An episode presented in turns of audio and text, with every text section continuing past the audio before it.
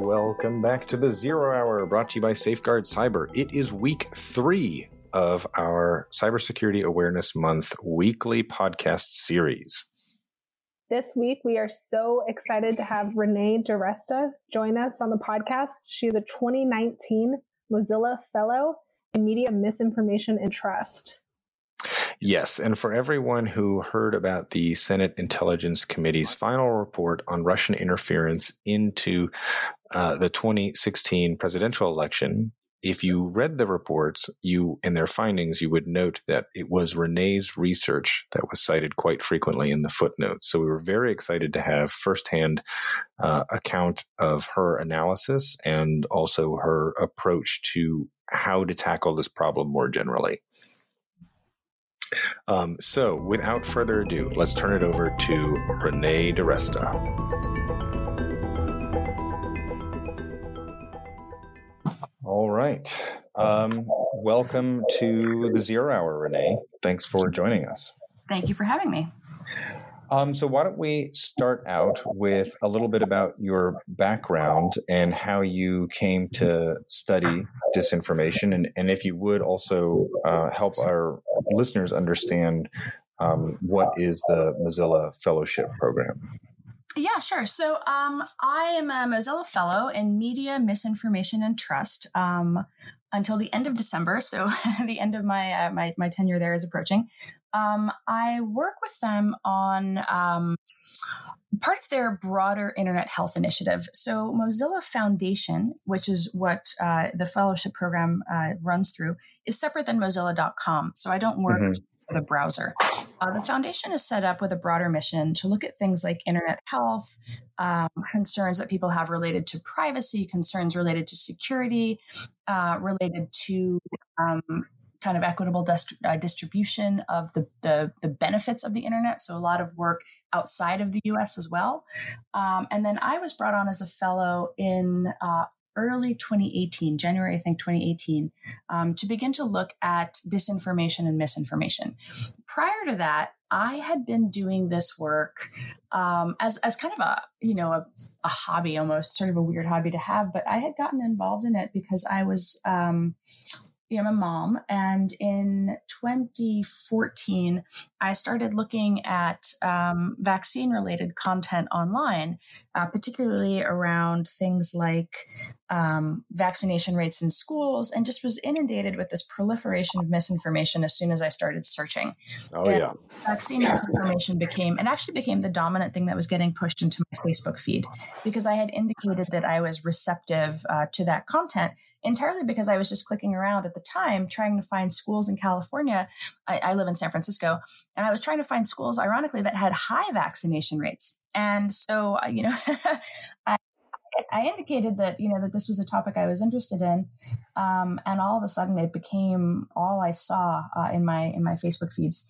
And I worked on the uh, law to eliminate vaccine opt outs a little bit later in, um, you know, March through June or so 2015. And I did some research on the conversation on Twitter that was happening about that law.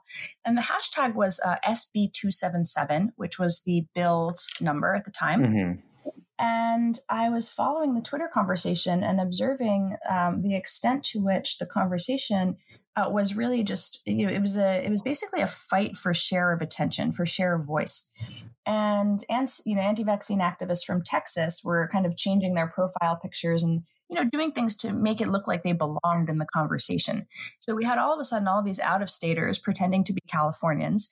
Um, we had kind of coordinated communications that were happening where they would be given instructions in a YouTube video late at night that would that would you know kind of drop the memes and things that they were supposed to tweet the next day.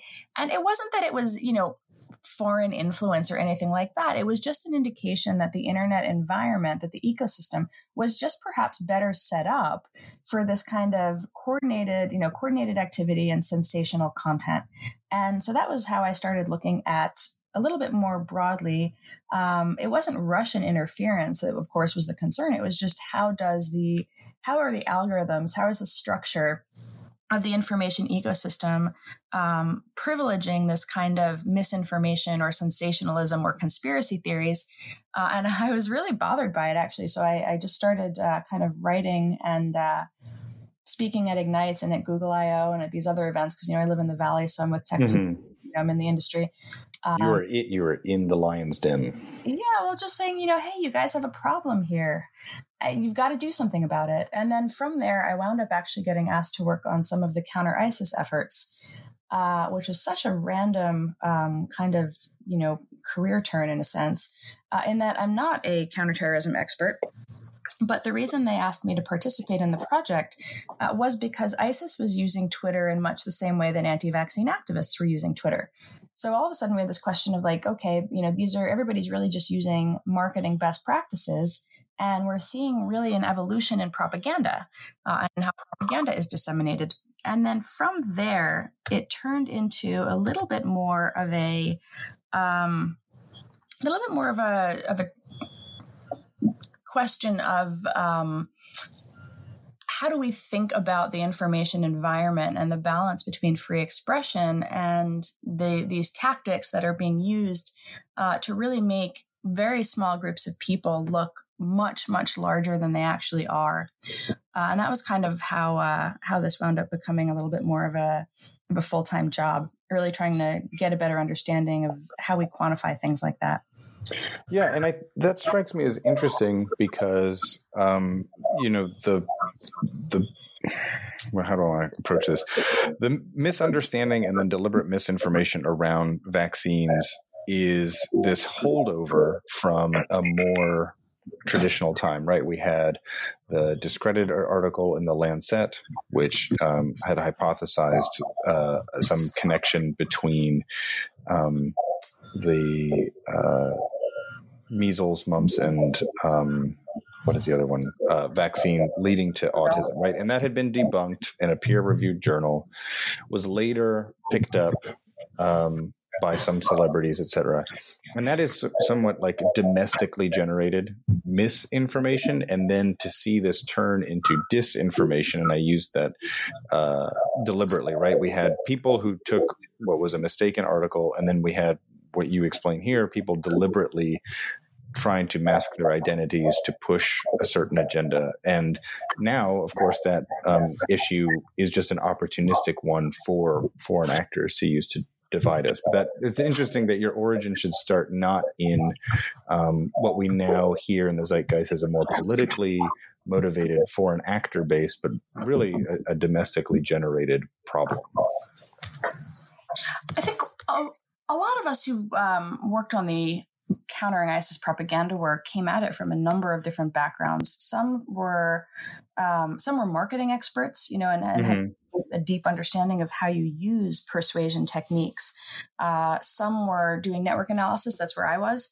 Um, some were, you know, actual res- actually responsible for things like counter messaging. How does you know the, the question was not just what do we do about ISIS on social platforms in an abstract sense? It was really like quite quite strategic actually it was very much like what is the strategy that us government uses to counter this problem and what are the tactics that are appropriate for countering it on privately owned social platforms that appear to have no interest in uh, you know in in drawing bright lines around um, or, or, or getting into the maybe I should say the the muddier areas around where is the line between freedom of expression and uh, and your right to disseminate terrorist propaganda.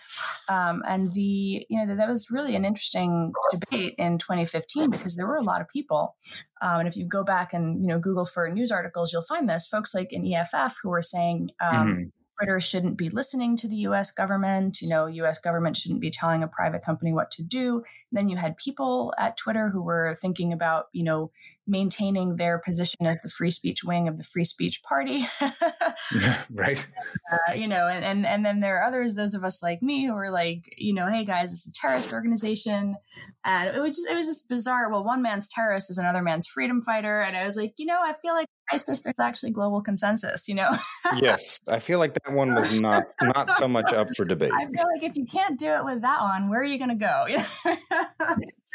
was sort of a, you know, a little bit of a, you know surreal introduction to this and then the thing that actually is really interesting about that time for me and rick stengel has now written a book about this so it's actually kind of out there in public um, Richard Stengel. He was the, uh, I think, editor of Time magazine, I believe, previously, and then he was the undersecretary of state at State Department. Um, and uh, he just came out with a book uh, last week. I'm not done with it yet.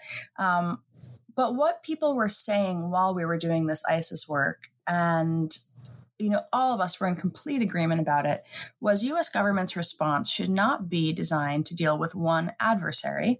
It should be a designing a whole of government approach, recognizing that the information ecosystem is already a vast tool for propagandists and, and anyone who wants to exercise influence. And people had already been talking about Russia for six months by that point within government. And Adrian Chen's article, The Agency, came out in, I think, July of 2015. And we were doing mm-hmm. this in October of 2015. We all knew that it was, you know, a, a significant emerging um, threat. And sure enough, as, you know, 2016 played out. Um, I was not involved in any of the conversations. I wasn't involved with the administration. Uh, but as you read in the in the book, and then uh, as, as, news articles have come out about this too, the Obama administration struggling with the realization that this is in fact being these strategies are being run by a state actor as well. And what is it that we're supposed to be doing about that? Right. It's a it's an everyone problem, both public right. and private. So, at the beginning of October, the Senate Intelligence Committee released the second volume of their report uh, on 2016 election interference. And that report cited the work done by you and your colleagues, the tactics and tropes of the Internet Research Agency. For our listeners, can you summarize the report and what the intentions were yeah, for writing it? So I um I did some of the work in 2017, um, really calling for tech the tech hearings, and as part of that, I, I had gotten to know um, folks on the intelligence committee, and I had kind of repeatedly been describing like how can I help the senators understand the mechanics by which this happens. Um, so one of the things that I kept saying was, you know, those of us who were on the outside, uh, you know, Dr. Jonathan Albright was a big part of uh, of the the research team. Dr. Kris Shaffer, um, a, a, number of us, everybody on the team had written or in some way um, studied uh, computational propaganda. And so we kept saying, you know, when I was doing my um, kind of, it's not lobbying, it's like citizens like literally going to DC and being like, I really think you need to hold hearings on this, there, you know. um, well, we appreciate small that. L lobbying maybe, but like like pleading with them to to to hold the hearings and saying like you've got to get the data sets out of the companies because their public statements don't align with what we're seeing uh, as we search for this content online. Mm-hmm. So, you know, we're hearing $100,000 of ads. Okay, maybe it was $100,000 of ads, but like based on this CrowdTangle data leak we have, it looks like it had extraordinary reach, at way bigger than the kind of reach we'd ordinarily get from a paid campaign. So, how can we possibly um, how can we reconcile these two things? And so the Senate did, in fact, request the data set. Uh, and then they put together a program where they had a few different teams analyze it. Uh, we didn't know who the other teams were, and we weren't permitted to communicate with them until kind of the very end. Uh, and that was because they really wanted to make sure that their research was independent. And they wanted mm-hmm. there, so there were three three teams. Uh, they wanted to see if we came to the same conclusions. Part of the reason the Senate did this, and I think it was very very smart, is because this was such a political hot button issue. Um, and they knew that you know the best way to you can either go through like a either like if you can't discredit the uh the actual work you're going to either discredit the process or the researcher so they tried to do right. uh, the best job possible to uh, to come up with this um, this this program to analyze the data. It was about 400 gigs worth of stuff. Um, it was provided by uh, Alphabet, so Google uh, gave search ads and um, and uh, and YouTube data, so YouTube channels, and then Facebook provided Facebook and Instagram data, and then um, Twitter gave uh, gave its own data set, and Twitter has actually wound up being by far the most comprehensive. So with the Twitter data set, we got a lot of really interesting information on metadata and uh, and IP addresses and things like that. Uh, so it was kind of our first, you know, like outside researchers who look at this stuff can see the content but the um, platforms can see the metadata, and so that was the the big um, gap that we had. We really didn't know how the operation been uh, carried out, and so we were doing this work analyzing the data that the platforms provided to the companies. And this is at the same time that the Mueller investigation is going on and right. there were so that actually was also um, fantastic because for for those of us because we could see what their findings were as well and so everybody had uh, the same consensus uh, on the content in the material the goal of the operation the fact that it had very much been stridently anti-Hillary Clinton um, and uh, and in support of uh, you know then Republican presidential candidate Donald Trump. So that was a thing that was, um, regardless of where your political allegiance lay, that was an incontrovertible fact. Um, yes, and I, and I think what stands out to me is that Twitter has continued to release this data. I think that just recently they released a packet of uh, influence operations related to Iran. But if you go to their um, blog, they are releasing regular data sets around different nation states, which uh, is a is a really transparent and commendable step. But you it's know, been, they are they've like been fantastic they, since this. Uh, yeah, since that first. You know, I think they originally got um, criticized a little bit for not necessarily digging as hard as they could have. That was something mm-hmm. that early 2017. Uh, but the the subsequent responses have been fantastic, particularly the commitment to transparency, which I think as one of the reasons for doing this project, besides for the government to have an understanding of what was going on, one of the things that we were trying to do with the tech hearings as well was convey to the American people that this had happened. Because if you recall, back in 2017, the idea was so like staggering to people, particularly people who had supported the president, of course, because this seemed like an affront to the legitimacy of the election. Right. Um, and so it was taken very personally. And ironically, the Russian trolls were still active in 2017, particularly early 2017. And so the meme content that they were putting out during that early discovery phase was stuff like, you know, um, oh, the stupid Democrats are blaming it on the Russians. And they put out these really funny memes. Um, you know, Hillary Clinton's face on a little golden book cover uh, saying, like, anybody I don't like is a Russian troll. Or, mm-hmm. it, I mean, it strikes me, it strikes me as, um, you know, someone who grew up with parents in the State Department uh, that these um, Russian actors and, well, to a lesser extent, other state actors, uh, in terms of diplomatic training, have an incredible grasp of American culture, mores, and how information travels on social media. Yes, I think that's true. And, sorry, my uh, notification muting did not go as well as I thought. Let me just try to do that. Um, so the yeah, the way that the um, the way that we saw that play out, and the Mueller investigation actually had far more insight into that than we did with just the social media data set. Uh, the Mueller investigation also had the financial records. So mm-hmm. they were tracking the expenditures, they were tracking the accountant, um, they were tracking folks who were um, participating in uh, logistical setup for Internet Research Agency trolls.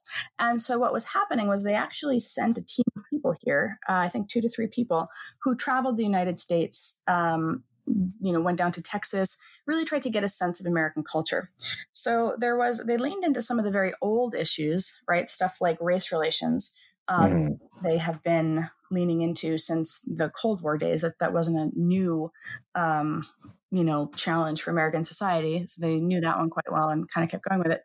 Um, but they did a lot of uh, kind of you know the reconnaissance work necessary to figure out um, what the hot button issues were and what region.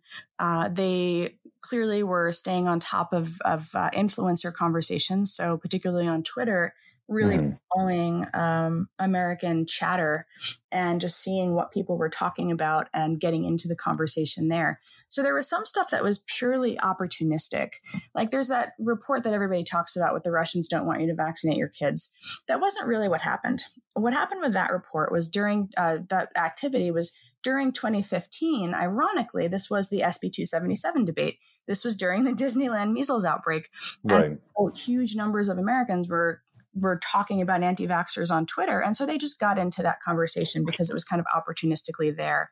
Right, seize seize the wedge and drive it further. Particularly in Twitter, um, chatter around things that they didn't consider primary topics, and by primary topics, I mean what they were putting out on Facebook and Instagram.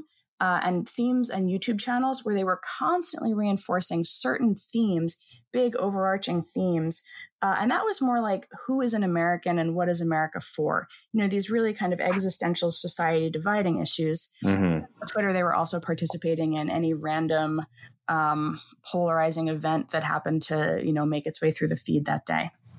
Yeah, and I think you know what struck Ashley and I the most in the report was your reference to the IRA as marketing like a quote sophisticated marketing agency in a centralized office environment. And I say that because Ashley and I both in a past life worked for a marketing agency and and we could see that um, plainly. And then eh, the report also revealed some interesting things, especially the interplay between paid media, uh, organic media, which I'm not sure the general populace sort of understands the interplay of those, and then what you refer to as the media mirage. Which is also something that we saw play out in Ukraine uh, with our own work. So we saw them, you know, using black hat SEO to get things at the top of search results. Bots would boost certain videos. So basically, anytime you were looking for any type of information, whatever narrative they had constructed, they'd close off all the corners, right? So you would run into into what they wanted you to see. Um, so I was curious if you could take a step back and and kind of explain that. Um, marketing agency model because I don't think that that has been hit upon uh, as well as it should have in the popular media. It just sort of comes out with these headlines like Russian trolls spent hundred thousand dollars, and and that's sort of reported in isolation relative to the the entire effect, the more coherent uh, whole.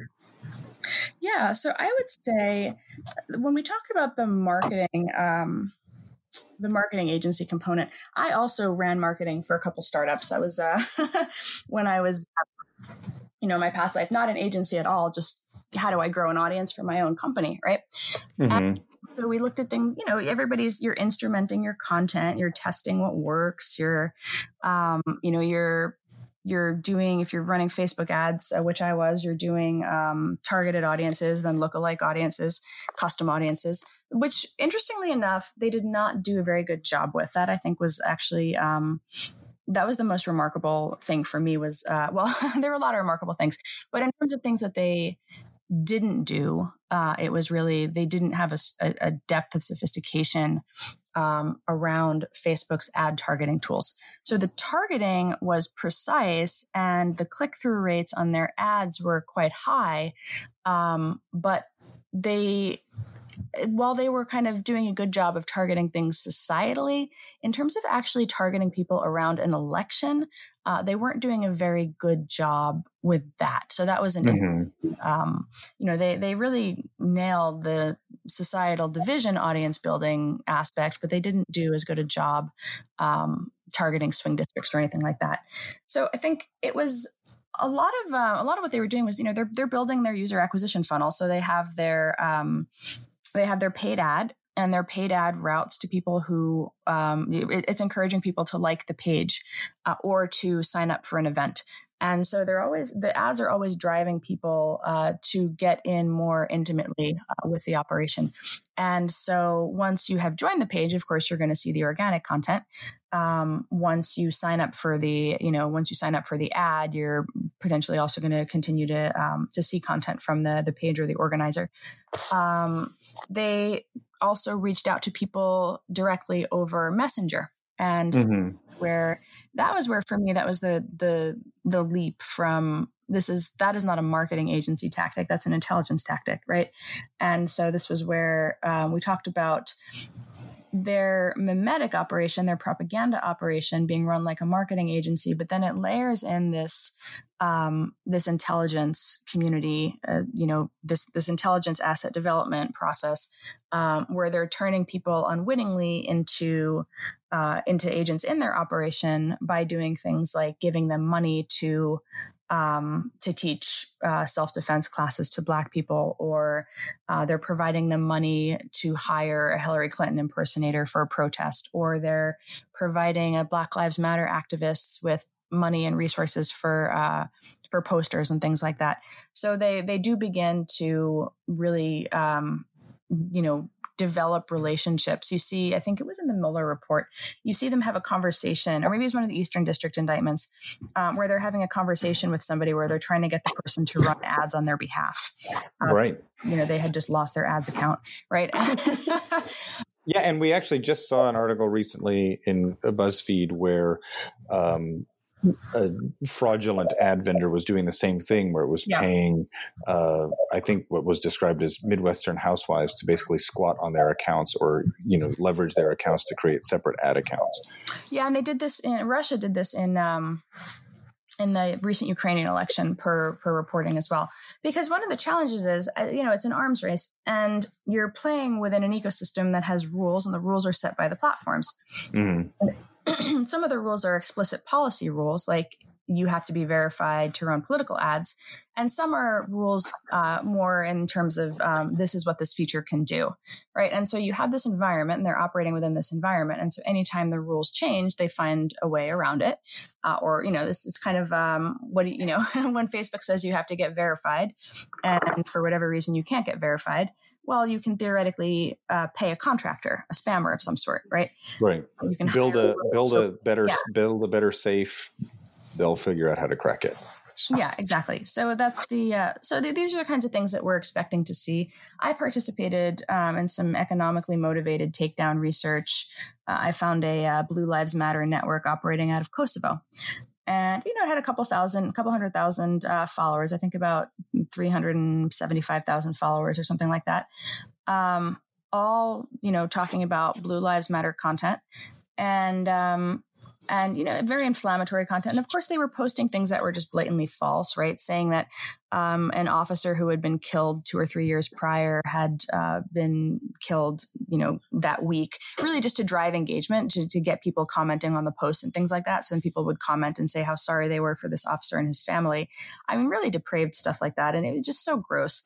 Um, and they didn't run a single ad and they were doing it entirely because one of the pages then had outlinks to their crappy fake news website.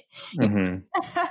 and so this is like the Macedonian teenager operation all over again, where the guy is talking about how he was envisioning, um, you know, earning a couple hundred thousand dollars a month uh, because these rubes were clicking on his content and going through and visiting his site.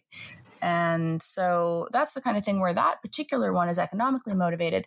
But you can also envision a world in which more sophisticated state actors hire people to do just that so that on the surface it looks like spam.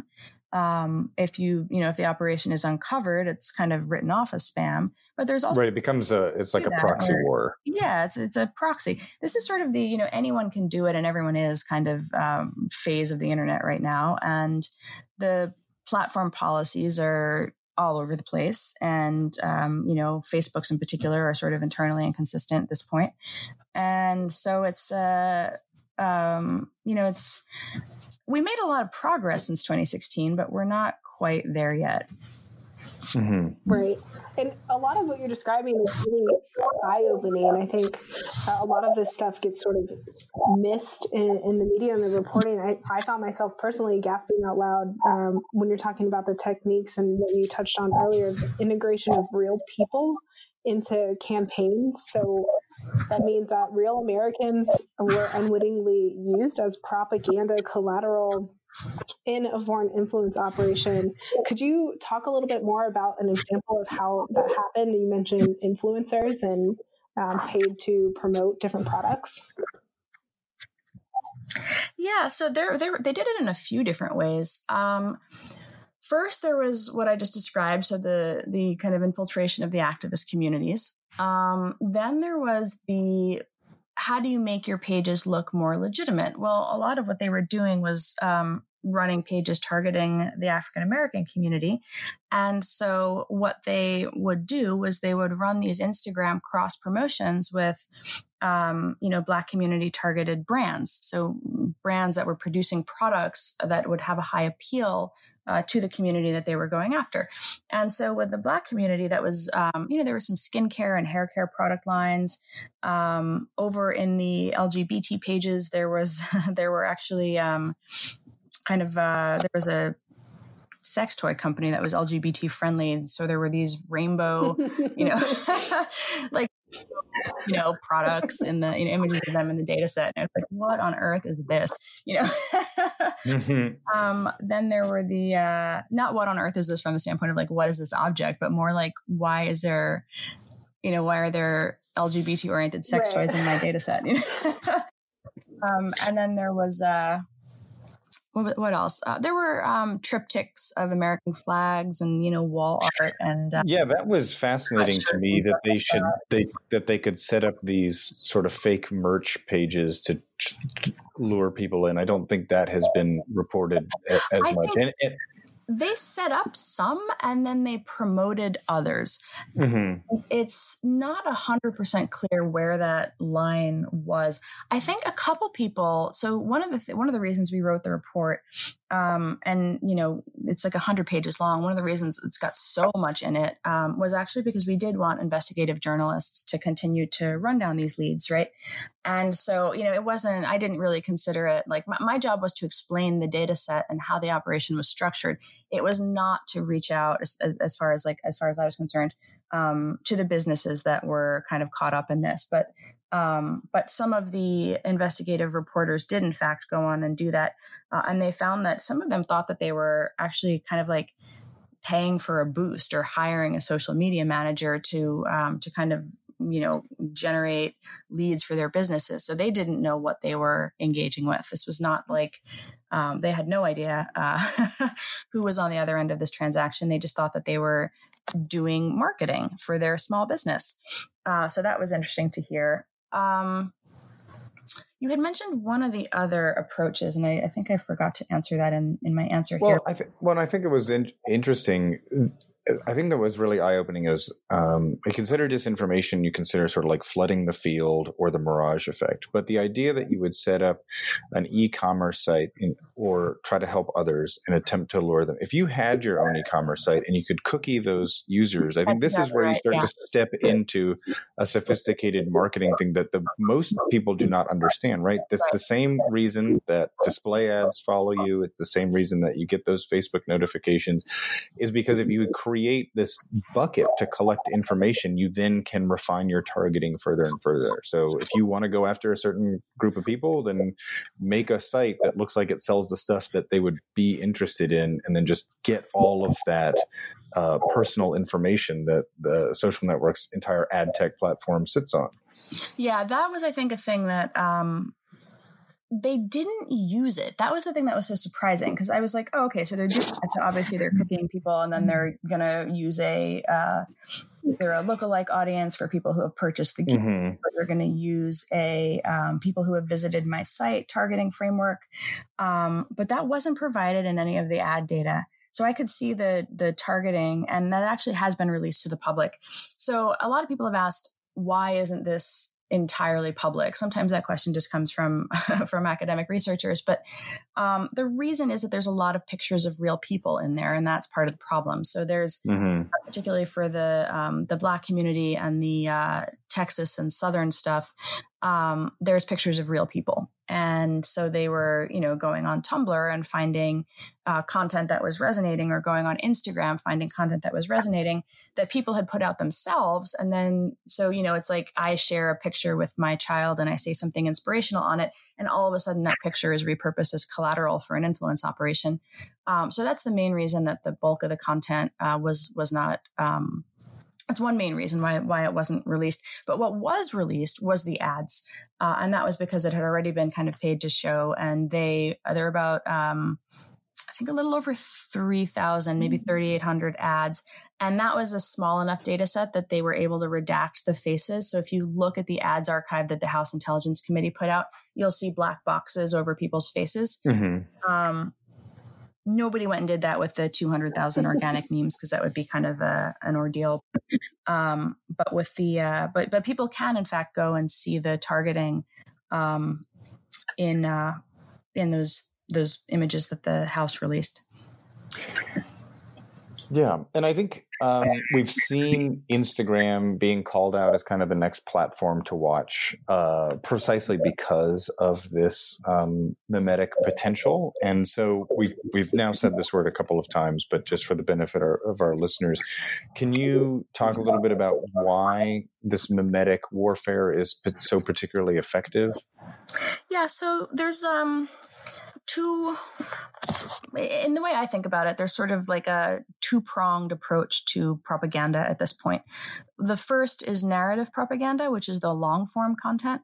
Um, and that's the sort of stuff that you see. That, that's the kind of old Russian model of planting a story in a newspaper, mm-hmm. waiting for it to get, you know, cited and pointed to and quoted and just kind of like launder its way up through to uh, out of a fringe site and into something more mainstream. Um, that involves actually reading. um, right. That's a, well, we won't touch that that particular topic. Then there's the kind of propaganda you see on social platforms, which is designed to be 140. You know, now now we're up to what 280, but um, at the time it was 140 characters or less, and um, and uh, and and Facebook and Instagram, literally a picture, right? And mm-hmm. so there's there's such power in that in that image or that that that little snippet a meme is um, you know to use the kind of geeky academic definition it's like a unit of um, a unit of cultural significance uh, something that is interesting to a culture um, it kind of denotes a membership in an in group if people are using it it, it um, it's like a it's it's a signifier. It's like a, a cultural yeah. flag. You can throw it up and say, I'm on that team. Yep. And it's meant to be remixed and repurposed. That's kind of the point. The point is it is meant to convey something um, in as distilled a way as possible.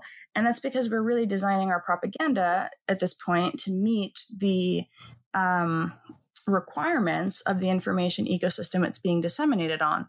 So rather than long form in newspapers like in the olden days, uh, you have this um, the platform design choices influence the the the um, shape literally that propaganda takes and you as you know you mentioned you worked in marketing so you know as well as i know that when you put out a new release you design your twitter cards and you design your facebook picture and you design your instagram picture and you sit there with the dimensions up knowing what the rules of the medium are. You know, for a Facebook ad, can't be more than 10% text. There's so there's so much of it where like I think if you haven't actually run an ad campaign yourself, um, you know, the the realization that we can we um, design our messages to fit the medium that they're being disseminated on. Uh, and that is where you see memetic propaganda fitting the design constraints of social media and what social media layers on is this uh, algorithmic amplification, where the propaganda really becomes participatory in the sense that regular people play a role in clicking the share button. And so it's facilitating this. Um, this viral dissemination that happens much, much faster than anything we could have seen in the narrative propaganda approach uh, that was used in the, uh, you know, 30 years ago. Right. And it just mm-hmm. sounds like it's going to continue to be a big problem, especially as we look ahead to 2020. So in in the report, it specifically calls out that the question of whether these operations swung the election is too narrow of a focus. The the influence operations started prior to 2015 and explicitly political content was a small percentage. So knowing knowing that why does the public care and why is this important i think it's important to explain to our our listeners you know why we should all be paying attention so one of the things we see with propaganda and influence operations worldwide now, and we've got um, there was a paper that some researchers at uh, Princeton put out where they um, they made a really great database assessing 53 different operations. So the Internet Research Agency in the US is um, we have probably more data on that than anything else. So and, and also it was a issue of particular significance uh, for us culturally. Um, but there are a lot of different uh, collections of, of data around these operations. Um, what you see in some cases are the uh, some some of the operations are run around very discrete moments in time. Something mm-hmm. it's a campaign. One example of this would be the Hong Kong protests triggering a Chinese uh, Twitter response. Right, that was not a thing that China hadn't been running an extremely long term influence operation to change American perception of Hong Kong they the protests happened there was a particularly pivotal um, you know meme friendly moment in the protest which was a protester got shot by a beanbag in the eye and then all of a sudden there were all of these memes of uh, of the protesters with you know covering one eye in solidarity, um, and and the woman herself became kind of an icon, and then this image became very iconic. And then you see them come in and begin yep. the zone, mm-hmm. right? So that was the that was a sort of, and it was not very well done. It was incredibly sloppy. It was very easy to find. Uh, All those Twitter accounts created three days ago. with well, two actually, followers. they bought them. They bought them. So they were buying stuff that was created back in like 2012. So you could see that, okay, they bought or took compromised accounts. We can't, you know, I of course have no visibility right. into the payments that went into this. But what I can tell you is those accounts were old. Those accounts used to tweet about things like British boy bands and um, you know, do club promotion for a club down south in the U.S. and stuff. And all of a sudden, they began to speak Chinese, right? Um, so that so that is likely either buying a spam account or in some way um, getting access to compromised accounts. Uh, but that was an example of a real kind of discrete operation, meaning discreetly. Sorry, not not discrete in the um, um, modest or cloaked sense of the word, but but more, more in the uh, here in this moment in time kind of sense of the word. Um, and then there's the long form, right? The long term um, operations that grow influence gradually over time. And that's what Russia is very good at. And yes, the sort of the infiltration of communities was yes. astonishing.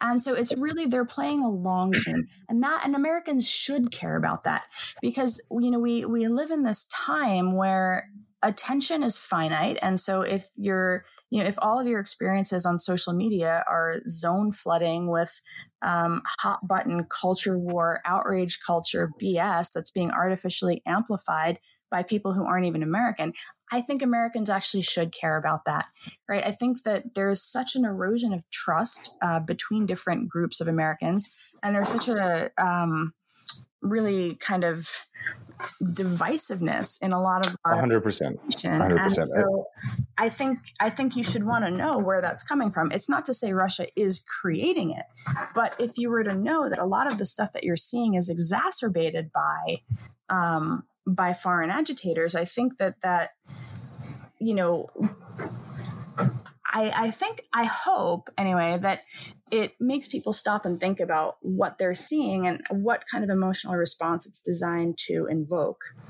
Yes, and there so there's a, a, paper out by the Army War College that um, you know posits that you know the operation is explicitly designed to attack the connective tissue. Right, it's very difficult for a foreign power to attack kind of the three pillars of society, which is the citizenry, the government, and the military. Kinetic conflict is usually military to military, but the the civil society is the stuff that binds all three together. And if you can kind of tease that apart uh, or inflame it. I mean, pick your medical metaphor.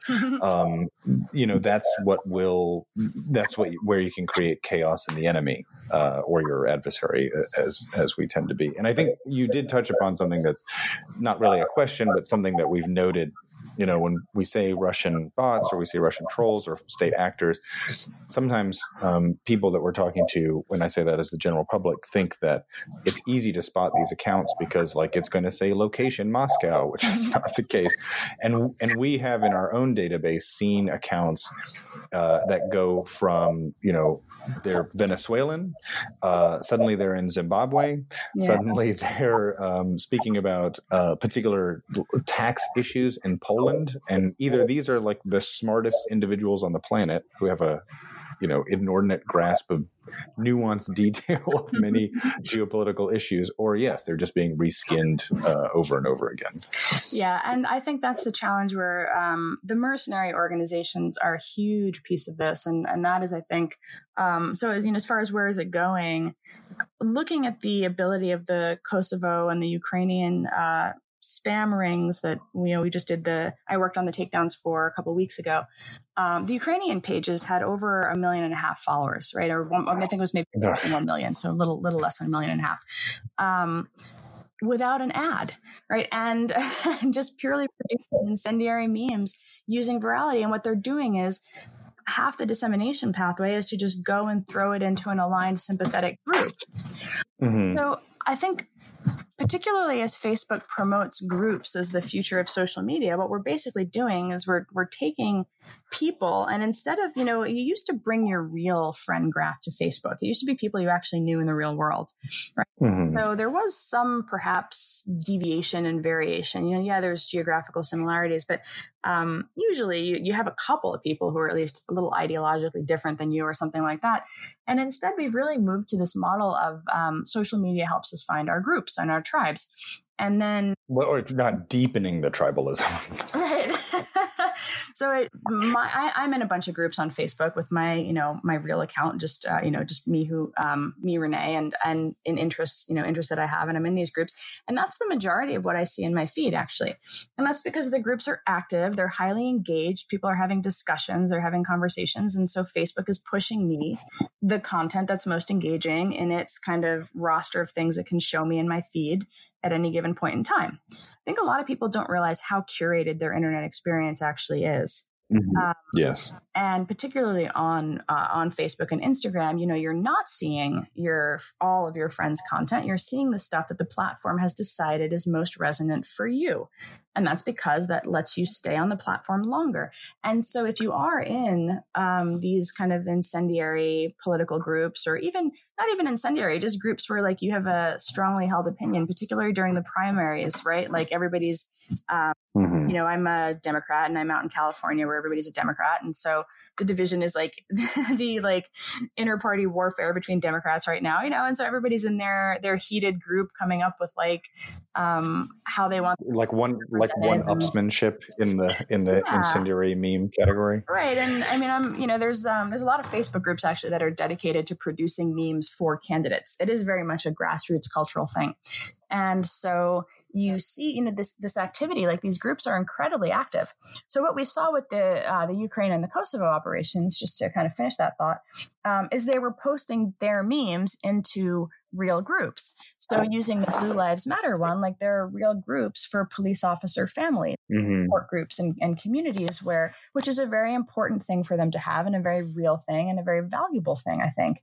Um, but it also provides this opening where people who do want to spread this kind of incendiary BS uh, can go in and do that uh, and can take advantage of these people. And, you know, most of them aren't sitting there thinking like, foreign spammers and trolls are infiltrating my Facebook group. Right. Um, and, yes, and and I yeah, and I want to return to that point because I think this is a refrain that we've uh, had on the podcast. So apologies for repeating that to our listeners. But you know, my friends um, will send me things, and they'll be like, "Can you believe that this is America?" And it's usually criticizing some other group, and I have to check that impulse. I have to tell them, like, you know, there's like a 90% chance that that's fake. And I, I want you to understand that this rage, this outrage and visceral feelings that you have about your fellow Americans is cultivated by a foreign power. Um, like it's being teased out. It's being, you know, they're pouring salt into the wound. Yes, you disagree with those people, but you didn't want to go at their throats.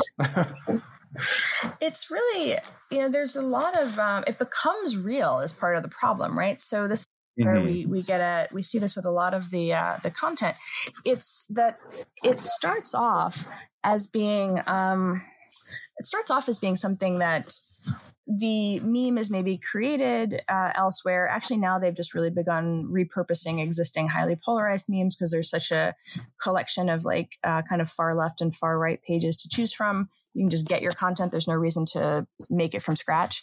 Um, mm-hmm. do is they'll they'll start it. They'll start the amplification process and then it gets picked up by real people and then real people amplify it. And so you have this challenge um, there's a researcher named kate starbird and she put out a paper called disinformation as collaborative work. And i had never heard the term collaborative work before but it's apparently it's a it's a it's a, um, a concept that um, looks at how communities are you know how communities are collaborating uh, online. And it's interesting to see this you know she studies more crisis behaviors crisis informatics uh, but one of the things that we see quite often is campaigns that have like a seed of disinformation in them, but then they get pushed out in just the right way to just the right community. And then that community of real people amplifies them. And so, one example of this um, that is, I believe, almost entirely domestic actually, is uh, there were some right wing trolls on 4chan who decided, well, maybe right wing is not the right word. They, they were actually just racist trolls on 4chan. And they created this, um, they created a petition. And you know they, they had a um, a few petitions where they were pretending to be black people, putting out right. about uh, issues of that that were of interest to the black community, and they were just doing this, you know, trolls doing this um, to create tension and to you know they they thought of it as like trying to call attention to something that they found um, you know like these stupid lefties were uh, challenging the ideas of the stupid mm-hmm. lefties. And so they made this petition pretending to be black people and then pushed it out to the community. And then there are in fact some real people within the community who feel that way. And they took the petition and they amplified it. And that's where you get to the point where the platform at this point is like okay well yeah, maybe this was fake when it started, but now seven or 8,000 people have gone on to share the link.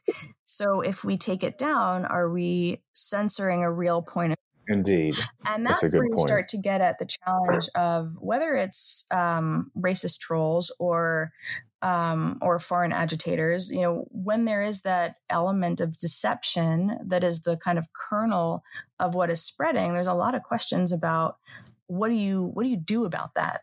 Um, because there are going to be some people somewhere who are going to uh, be convinced by it, share that point of view already, and go on to amplify it within a real community, thereby increasing tension and and and you know and spreading divisive content. And it's not the the companies are sort of uh, not 100% clear on what they do with that sort of stuff.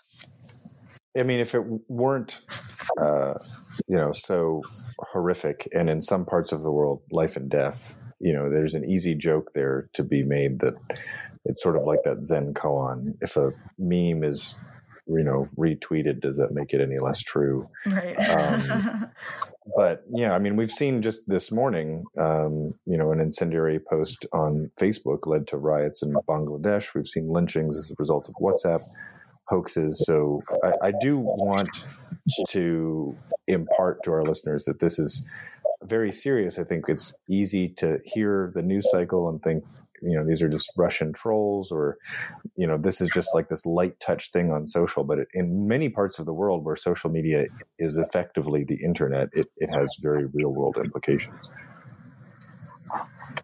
Um, but uh, we are approaching our time, and I want to thank you, Renee, very much for taking the time out of your day today to join us. It was a very interesting discussion, and I highly recommend that anyone who's listening download the whole report. It is an easy 100 pages to read. There are lots of memes mm-hmm. to get through. There are a lot of um, yes, um, but it's, it's also very illuminating, and uh, it should steel the resolve of uh, every American voter. So thank, thank you. you. again for taking the time. Thank it was a pleasure having me. I appreciate it.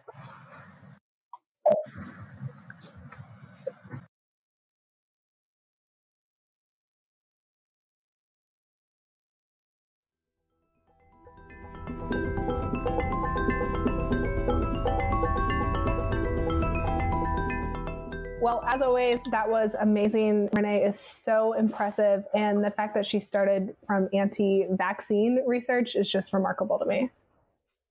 Yes. I mean, I, she certainly gave us plenty to think about. I wrote down several reports that she mentioned. Um, so, very good to be tapped into that. And also, very good to know that we have uh, such powerful minds dedicated to trying to solve these problems. Um, okay. So, as we round the corner into the final week of Cybersecurity Awareness Month, we have an extremely special guest up for next week. Don't want to give it away just yet, but we are very excited. So be sure to tune in. As ever, we are eternally grateful to Abby Bruce for sound production and design, Mattia Zuffoletti for our theme music, and to our listeners. If you like what you've heard, feel free to subscribe, give us a comment, give us a rating. We'd love to hear from you. But until next time, stay safe. This is the Zero Hour signing off.